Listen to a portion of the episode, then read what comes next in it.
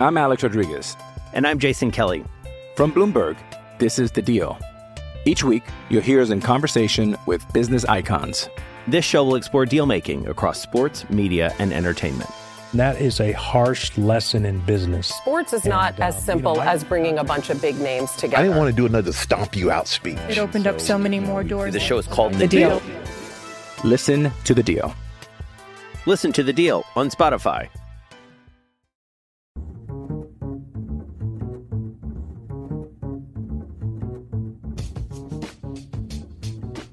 Hello, and welcome to the 66 to 87 podcast here on DK Sports Radio. 50, 50, 50.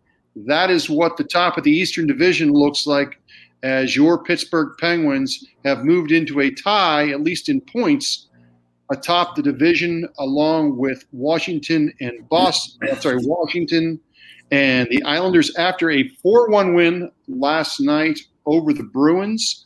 Goals by Zach Aston Reese, Mike Matheson, don't call him Bobby Orr. Uh, Jason Zucker, a really important goal, and we'll get into that in a second. And then Jake Guentzel uh, to help the Penguins to their fifth straight win.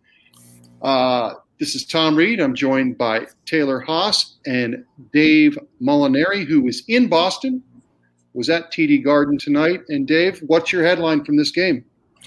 Well, it's uh, it's hard to single out one thing that uh, made this victory possible, Tom, because the Penguins did so many things so very well. Uh, the one thing that, that kind of stood out to me is I thought they might have had their best game of the season in terms of defending with their sticks. Yeah. I thought they did an exceptional job of breaking up passes and blocking shots and tying up the Bruin sticks in front of goalie Casey DeSmith uh, to prevent them from getting a, a crack at uh, rebounds and, and, other second chance opportunities like that. Uh, but it was a, an extremely perf- uh, impressive performance on just about every level.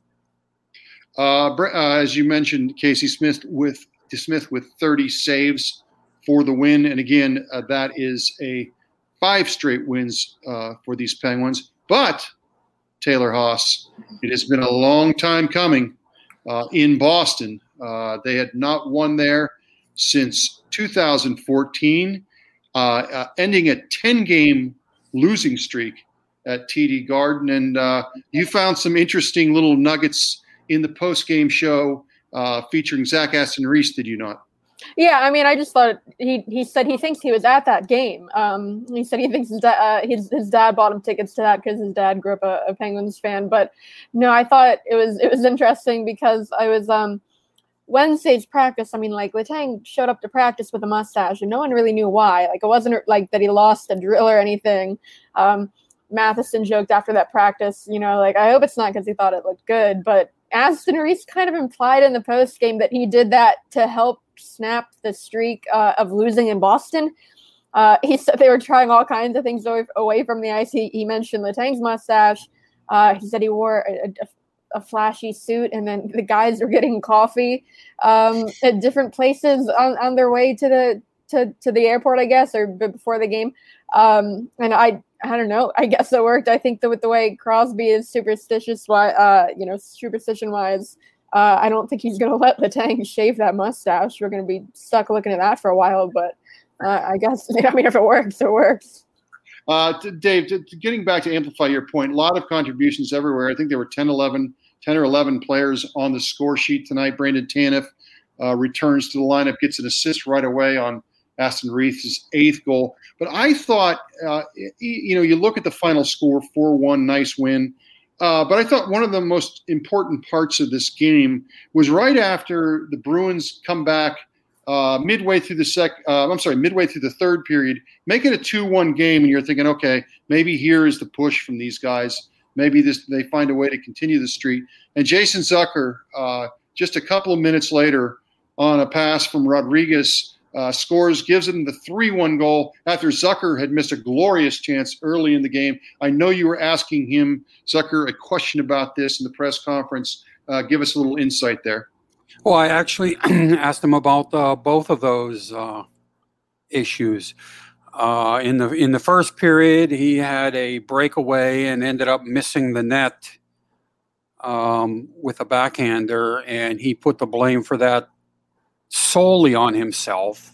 He uh, talked about his bad hands, things of that sort. That seemed like a bit much for, especially for a guy who just got back in the lineup after a lengthy absence. I thought he was a bit hard on himself.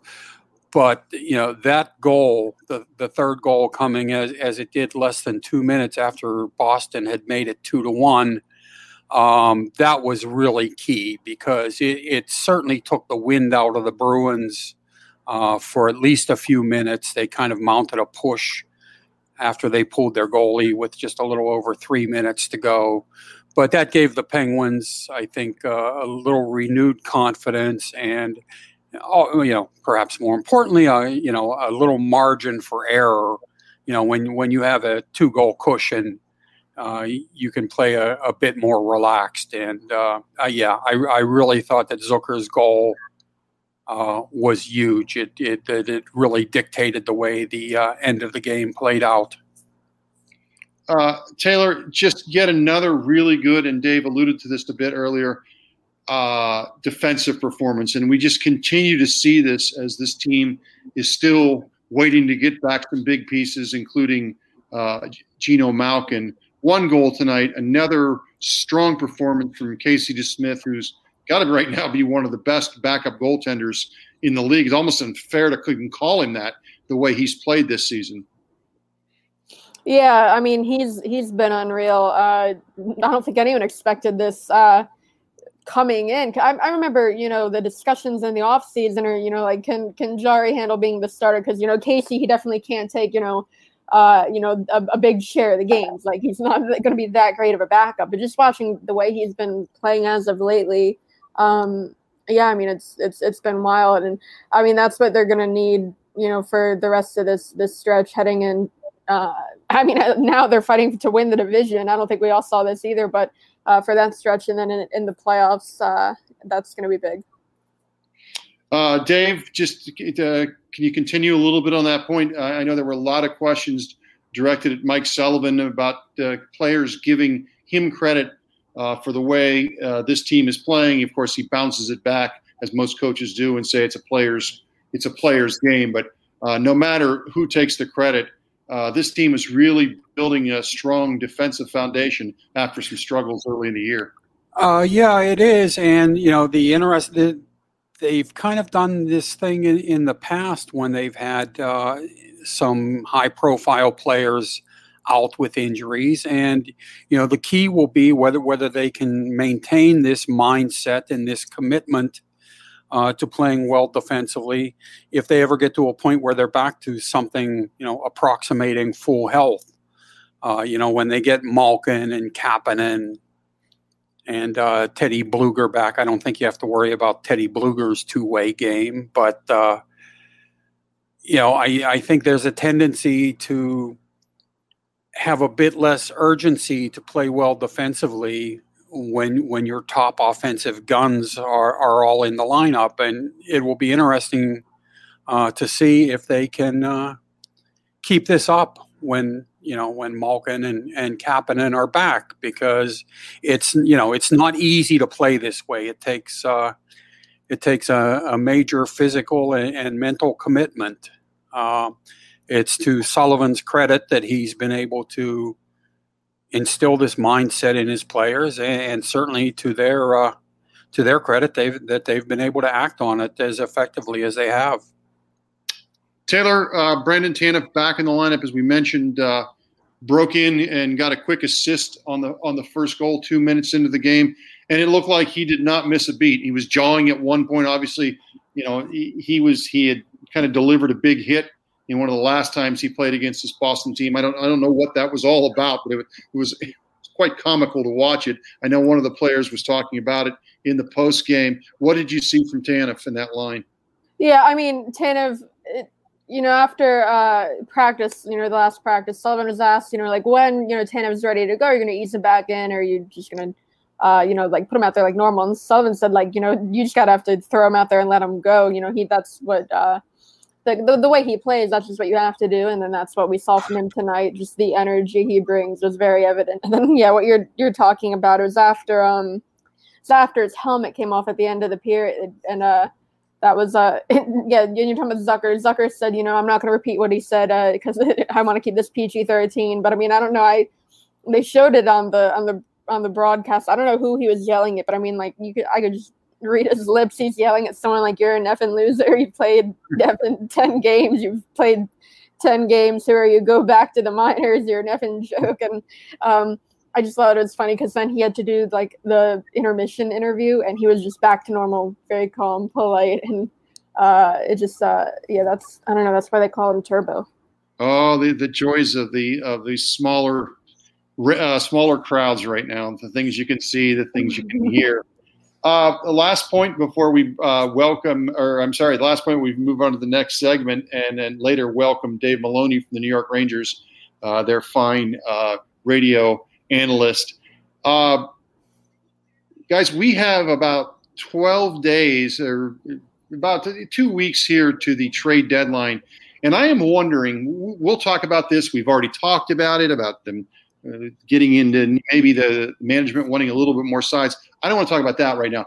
What I want to talk about is what this team right here is telling, trying to tell maybe their coach and their management about the group they have in the room and how tight they're, they are and the chemistry they're playing with. Are they saying we're good to these to, to the management, uh, Dave? Well, they're they're certainly not uh, making a silent plea for you know assistance from you know a, a player on the outside. Yeah. Um, yeah, I you know uh, Hextall made a point um, when I, I, spoke with him recently uh, of noting that he's aware of, of the value and importance of team chemistry and that that's something that he would take into consideration uh, before making any move. Um, that said, I, I, don't think that he will refrain from making a move if he thinks it makes his team better and, you know, fortifies it for the stretch drive and, and the playoffs that follow. But you know, when a team is playing this well, and and I'm not sure how much better this particular group can play than than it is right now. I think it does uh, take away, you know, some of the urgency that the front office might feel to uh, bring in some new personnel. Taylor, sometimes you will hear management use the argument that this team is playing so well, it deserves to, to add to the group. Uh, what say you on that? I mean, I I think when we were talking before about like what would they go out there and add, I think um, you know, bottom six center is what everyone was talking about. Um, you know, Jankowski probably shouldn't have a, a, spot in the lineup for the rest of the the season, but uh, going I, as far as like adding someone, I think you know, like Freddie Gaudreau has proved that he deserves to have that spot in the lineup. So I think he's. I don't think you can say like they've earned, you know, to add add someone else to the to this roster. I think Freddie Gaudreau has earned to stay in the roster. I think Freddie Gaudreau is the addition um, that they didn't have earlier in the season because I mean he's he's been he's an upgrade over Jankowski. I don't know if you do add a forward. I don't know who comes out um, if if you know guys do get healthy. Well, I mean, it is, it is one of those things. It's a war. Playoffs are a war of attrition. I mean, that's terrible way to phrase it, but they, they are. And you're probably going to need a lot of players in the lineup if you're going to make a deep run. My two cents on this whole talk about getting bigger, I think I still think they're talking more down the line. Uh, I don't I don't know if you're going to get a, a, big player or a, a, player that commands salary or whatever. I don't know how you you spin that. I, I, I still think that talk maybe a little bit about the future of this team. But we'll see, and we'll find out in two weeks. But for right now, we're going to move on to our next segment. And then later in the show, stay with us when we have Dave Maloney uh, to talk about uh, the upcoming games with the New York Rangers here on the 66 to 87 podcast on DK Pittsburgh Sports Radio.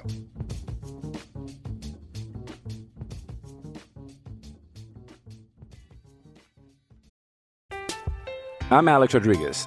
And I'm Jason Kelly. From Bloomberg, this is The Deal. Each week, you'll hear us in conversation with business icons. This show will explore deal making across sports, media, and entertainment.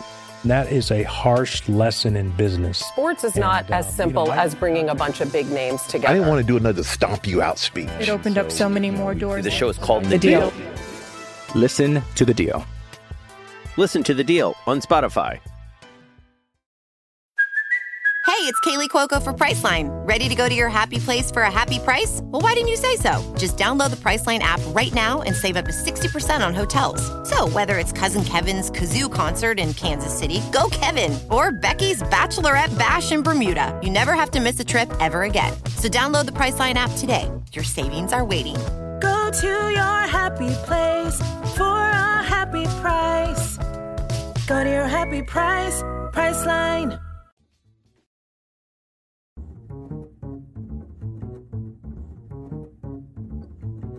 Welcome back to the 66 to 87 podcast here on DK Sports Radio.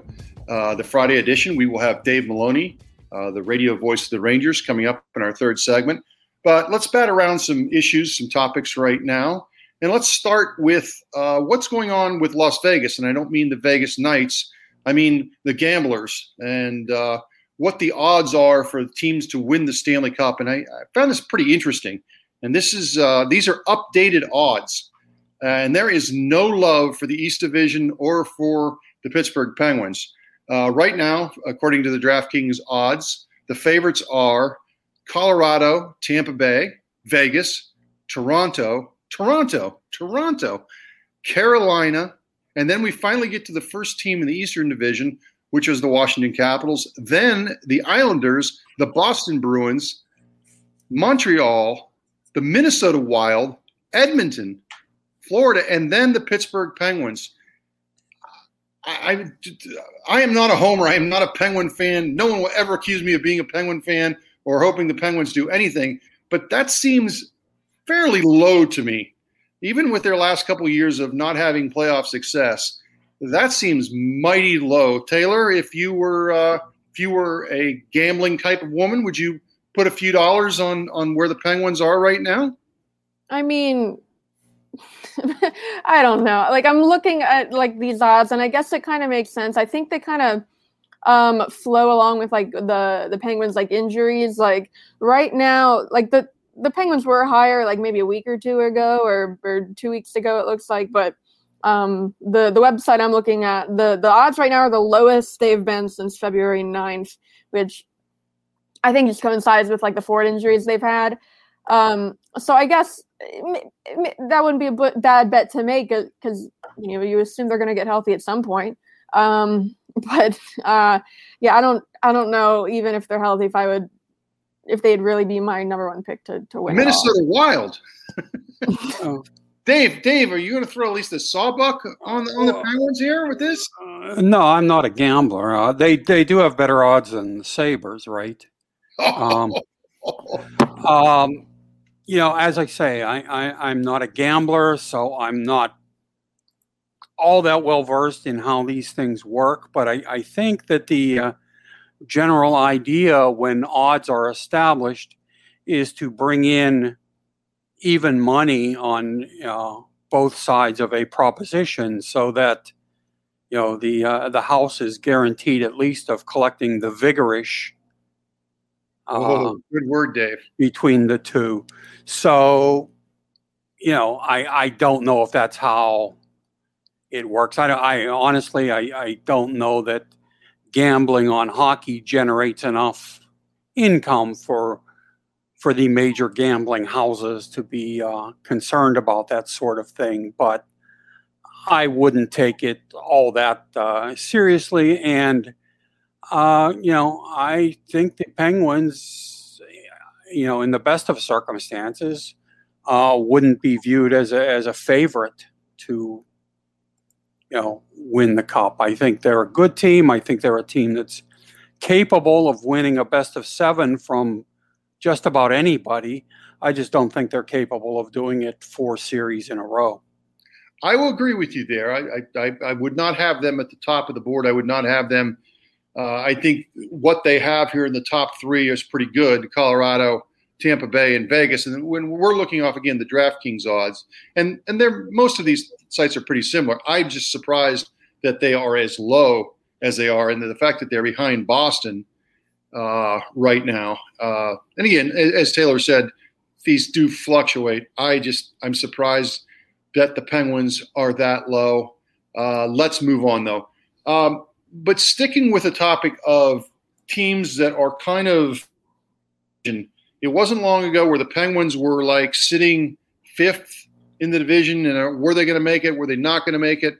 Well, well, they have opened up a, a sizable lead, uh, at least to make the playoffs, and they are if if things go accordingly here in the next couple games, they could be in first place very soon. My question to you, Taylor, is with with Philadelphia in free fall, and with the Bruins really kind of struggling right now to kind of find their game as well. Is there any concern with you that the Penguins look at this and say, "We're we're in, we're going to make the playoffs," and they start to relax a little bit, and then then starts creeping their game?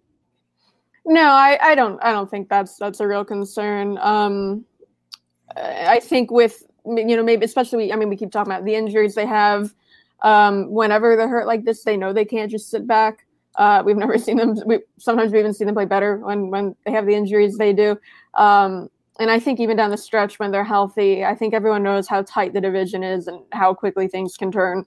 Um, I mean, what like they did for the Flyers. I think uh, just a couple weeks ago we were talking about the Flyers like they were a lock, um, and we saw what happened to them. So I think uh, I don't think there's any danger of of, of doing what you said and uh, getting complacent. Dave, when they won it in 2016, uh, they had struggles. They had to they they, they changed coaches uh, in the middle of the season. Uh, everyone knows that that ended up, you know, bringing a cup, uh, but they really had to hoof it down the stretch to kind of get themselves into playoff position, and they just carried it over right into the cup. Uh, any concern with you? No, I, I think they should be much more concerned about about continuing to collect points at a steady pace uh, with a watered down lineup like they have because because of all their injuries. I think it's safe to assume that aside from the occasional stinker of a game that every team is going to produce uh, over the course of a season, you know, I, I think they should be, you know, concerned about about having good enough personnel, not not about the effort or the focus that that uh, those players are going to have.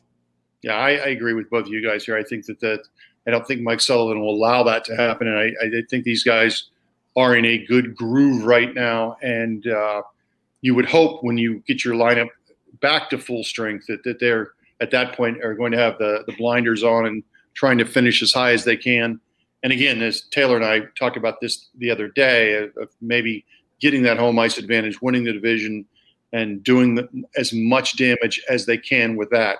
Uh, one team in Pennsylvania that's not having this current conversation is uh, the Philadelphia Flyers. And, uh, you know, far be it from me uh, to stomp on their graves because the season's not over. They're still definitely in it. But I can't remember seeing a team uh, have a month like the Philadelphia Flyers just had. Uh, five nine and one in March. That's not a huge deal. Teams go back and forth and sometimes have little funks. They won only two of those games in regulation. They gave up 67 goals in 15 games. In the month of March alone, they've lost games by 9 nothing, 8 to 3, six to one. And on Wednesday night, uh, the Buffalo Sabres finally broke their winless streak of 18 games in a 6 1 rout of the Flyers. Taylor, what in the hell is going on in Philadelphia right now? I don't know. And I mean, you, you leave out the, the, the first game against the Sabres, they almost blew that one. Um, they had to come back and win. I, I don't know. I don't know how long uh, you have to think Vigneault's on the hot seat. I, I thought it was interesting that game where they did come back against Buffalo. Um, I think he was asked like what uh, he he did or said during that that second intermission, and he said he didn't even go to the locker room and he left it to the players to figure it out. So um, I don't know. I think maybe that, says it all that uh, they did get that comeback without him. But um, I don't know. I mean, they're just. I, I can't even point to like one thing. That they're the defense is struggling. Hart is struggling. They're not getting the scoring they need. Um, some of the rookies are playing well, but I mean they they've they've just fallen apart. Dave, this is not an issue where, as you know, the, obviously the we're right now in, in the middle of a two game set uh, with the Penguins playing in Boston, where the, the, Bruins have had injuries, and of course, the Penguins aren't going to feel sorry for anybody on that account. I think they're second in the league in manpower games lost. This isn't a matter of they've had like six or seven guys out of the lineup at the same time, uh, and they they have been through COVID issues, but this is this is bizarre. This is, I mean, they're they're they've kind of taken Carter Hart out of the lineup right now. He was scratched the other night just to kind of let him try to reset and refocus. They've been scratching some young players, uh, going with the veterans, and they go out and get shellacked on Wednesday night, six to one to Buffalo. What do you, what have you seen? Well, I think they have to be encouraged that they only lost to the Sabres by five goals. uh, and you contradicted yourself there, Tom. You said they haven't had guys out of the lineup and that they've taken Carter Carter Hart out of the lineup. And that's true and that's crucial. I yeah. mean, of all of the many failings they've had this season, I don't think any is more significant or more surprising than the way Carter Hart has just completely fallen apart. It looks like he's mm. forgotten how to stop hockey pucks, which is something that he was very good at as a rookie last season and that he had been good at for several years before that. Enough that it seemed like the decades long search uh, by the Flyers for a, a, quality goaltender, something that dates back to Ron Hextall's playing days. It, it seemed like that search was over and that they were set in uh, hockey's most important position for a decade or so to come. And not having him play to anything remotely close to what was expected, I, I think has had huge and near catastrophic catastrophic ripple effects uh, on their entire season. To your point, I mean, when when when goaltending starts to go south, it affects everybody, right? It just affects the way you play, uh, how how aggressive you can be, whatever. Dave, they uh, the, in 2019 they went out and signed Vigneault to a five-year, $25 million contract. That means there's three more years left on that. I look at that and say that right at this moment in time, that might be the only thing that's saving him a little bit. That that they, they would have to eat three years. Now they do have some head coaches on that staff, but my goodness, if in another scenario, would we be already looking at a coaching change? Well, I, I certainly think it, it's not out of the question. Um, you know, the pandemic and the loss of revenue that it has caused uh, could factor into some decisions like that. Teams might be a little more reluctant to pay a coach for several years to not work. Yeah. But, you know, we, we seem to be moving back toward a time when crowds will be larger. Um, revenues will be rising, um, you know, and uh, you know it might be worth a team's while to uh, take steps that are necessary to get into the uh, into the playoffs and, and have the uh, ticket sales that, that would come from being in the postseason. Although, I mean, the Flyers are in a precarious enough spot right now that you know, I think you have to view them as a, a real long shot to uh, get into the playoffs, no matter no matter what sort of a turnaround they would execute. Yeah, it's it's it is it is strange. It is it, it's been a strange season, and you know, there's going to be a couple of more twists and turns before this is over. But I am I kind of agree with you, Dave. I'm starting to wonder if we we have the the position that the top four set in the East, and if Philadelphia can make uh, any kind of run. Again, they can, and we know that that Boston has kind of struggled here. But it what a what a wild season, and for me, kind of an unexpected uh, uh, turn with these Philadelphia Flyers. All right, when we get come back here on the 66 to 87 podcast, we will be joined by the voice, the radio voice of the New York Rangers, uh, Dave Maloney. Stick with us, won't you?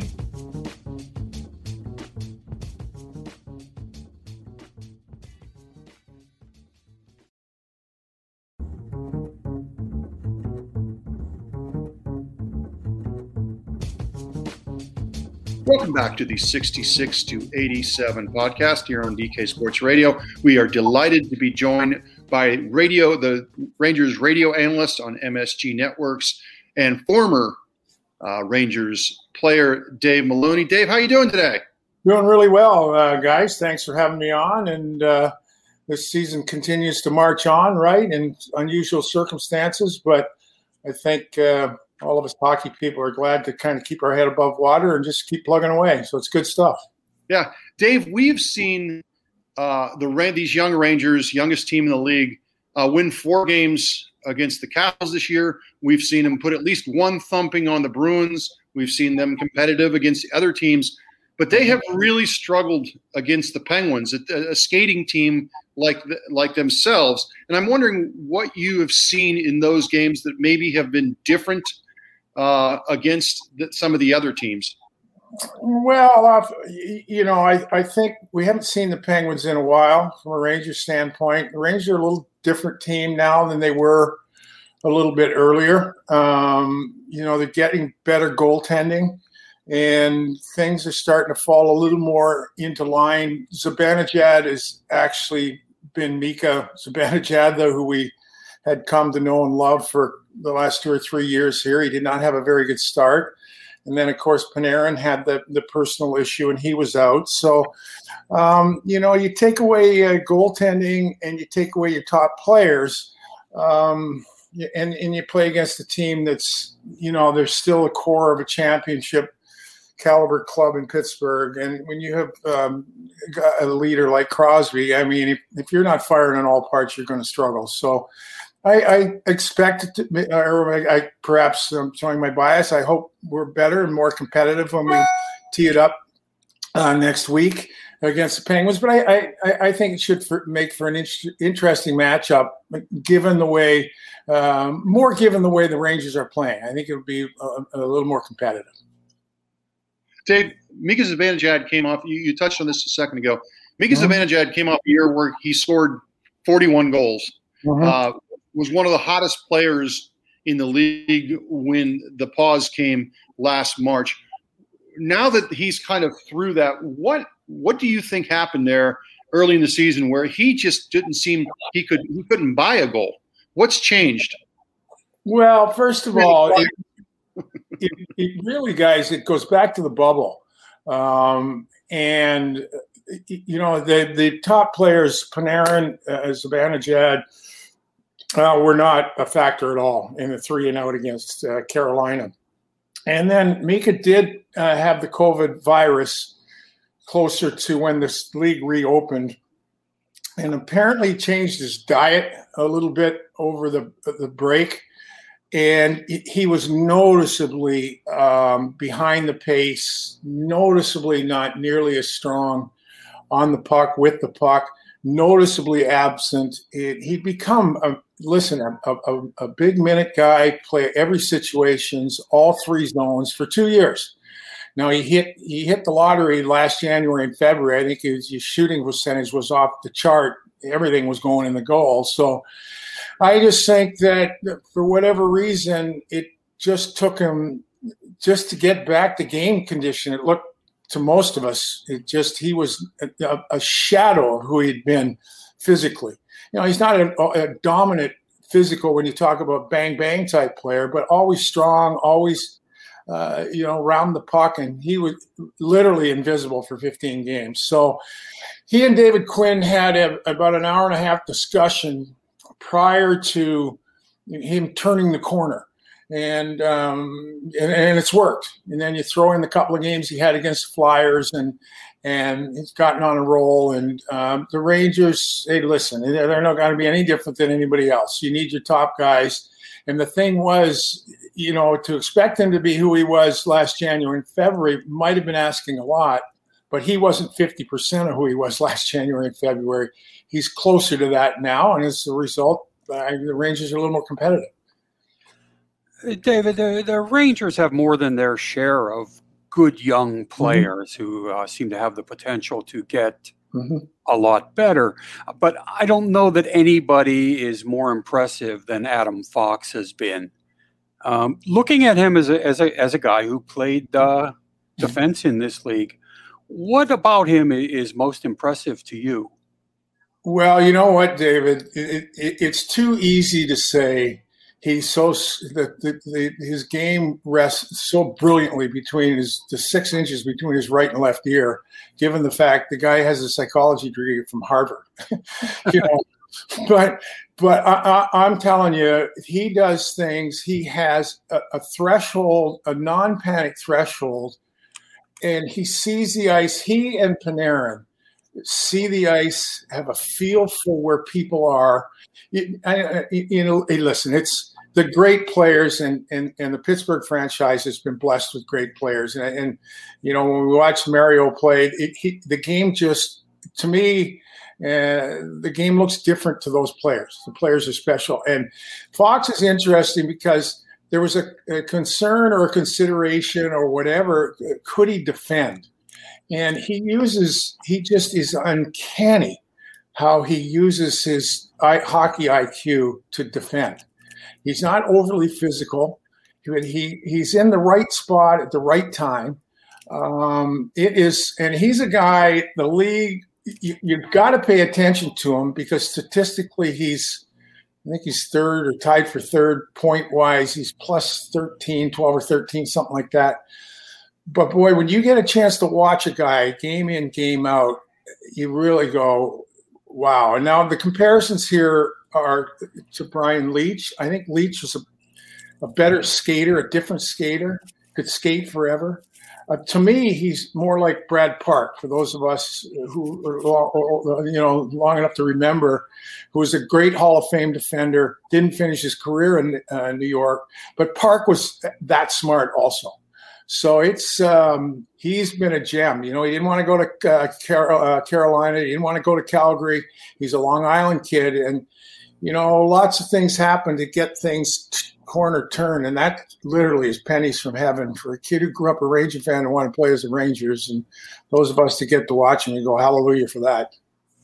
What have you seen from uh, Lafreniere and Kakko this season? It seems like both have been starting to find their games more as of as of late, and that's helping the team too. Yeah, no, no question, Taylor. These are again, if you're really doing it right for young guys, most young guys, and maybe I'm a victim of the generation I played in, um, should spend time in the American League. And, and if you look at a lot of the successful franchises over time, and I throw Pittsburgh right in that mix. They they they have you know Crosby's an outlier, Malkin's an outlier. Um, but most guys have to spend time to learn how to play. Now, for Lafreniere, this is this has been a tough year for all franchises, right? No training camp, shortened season, no practice. Uh, this is a kid coming out of out of junior, hadn't played in six or eight months or whatever it was. So, all things considered, I think uh, again they are all they're tracking to be really good players. I, I think Lafreniere is going to be more, you know, he's got the hot, little higher hockey IQ. Um, whereas Kakko is going to be a physical player. Uh, I don't want to say he's a Rantanen type, but more Rantanen type. He's kind of a power guy. He's going to be shooting the puck, and, and Lafreniere is probably going to move it a little bit better and things like that. So the Rangers have a have uh, a couple of good players, and the thing is, when we get these young top picks, the Rangers have another rookie on the blue line. K'Andre Miller was a first round pick in 2017, who was 20 something overall. And he quietly came to camp when I came back in the bubble. And there was no scrutiny. He's been left alone. He's been tremendous you know it's just again when you lower your ex when you keep your expectations where they should be you're going to be surprised on the upside because these kids have talent the problem is the kids who come in with the billing they do unless they're Crosby, unless they're Ovechkin, and even they had to go through the growing pains as rookie. You, you are not going to meet most expectations, but these kids are going to be just fine. Uh, David, we've talked a lot about the good young talent that, mm-hmm. that the Rangers have. Other than experience for for mm-hmm.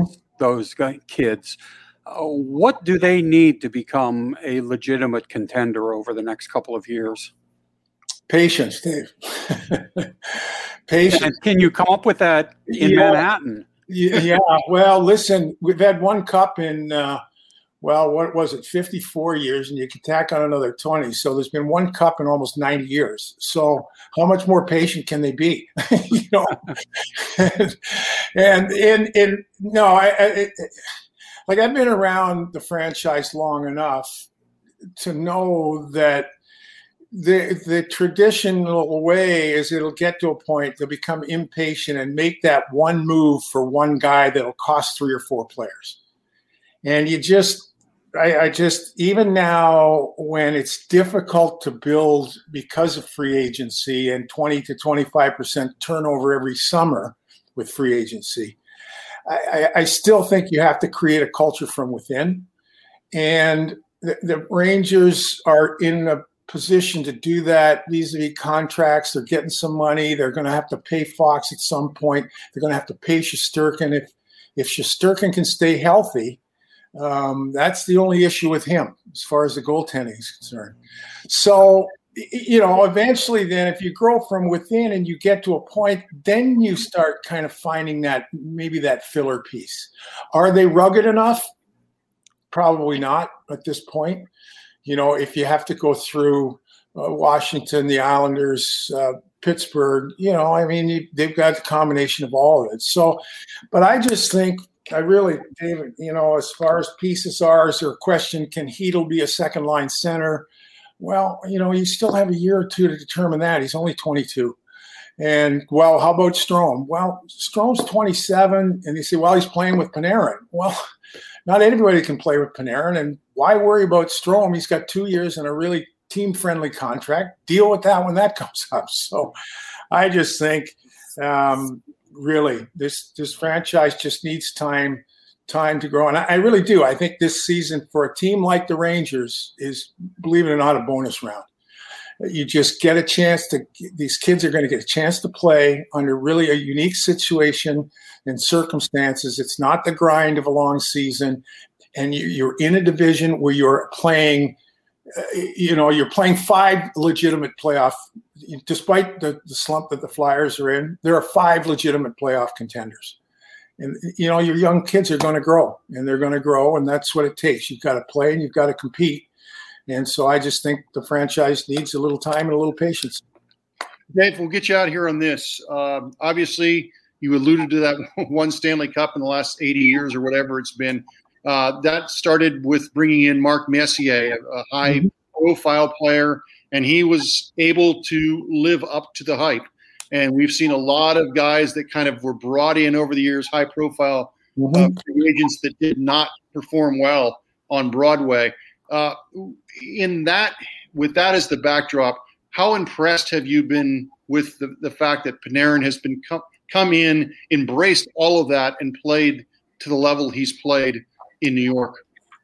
Well, again, I, I, you know, when you talk to people who have been privy to world class players like the franchise Pittsburgh's had for, you know, you go back to Mario and Crosby, until you see world class players, it, it, it, not in their prime, you, you really don't know what world class players are until you see a guy like Panarin day in day out. You, know, I remember that just quickly, like I got traded to Buffalo.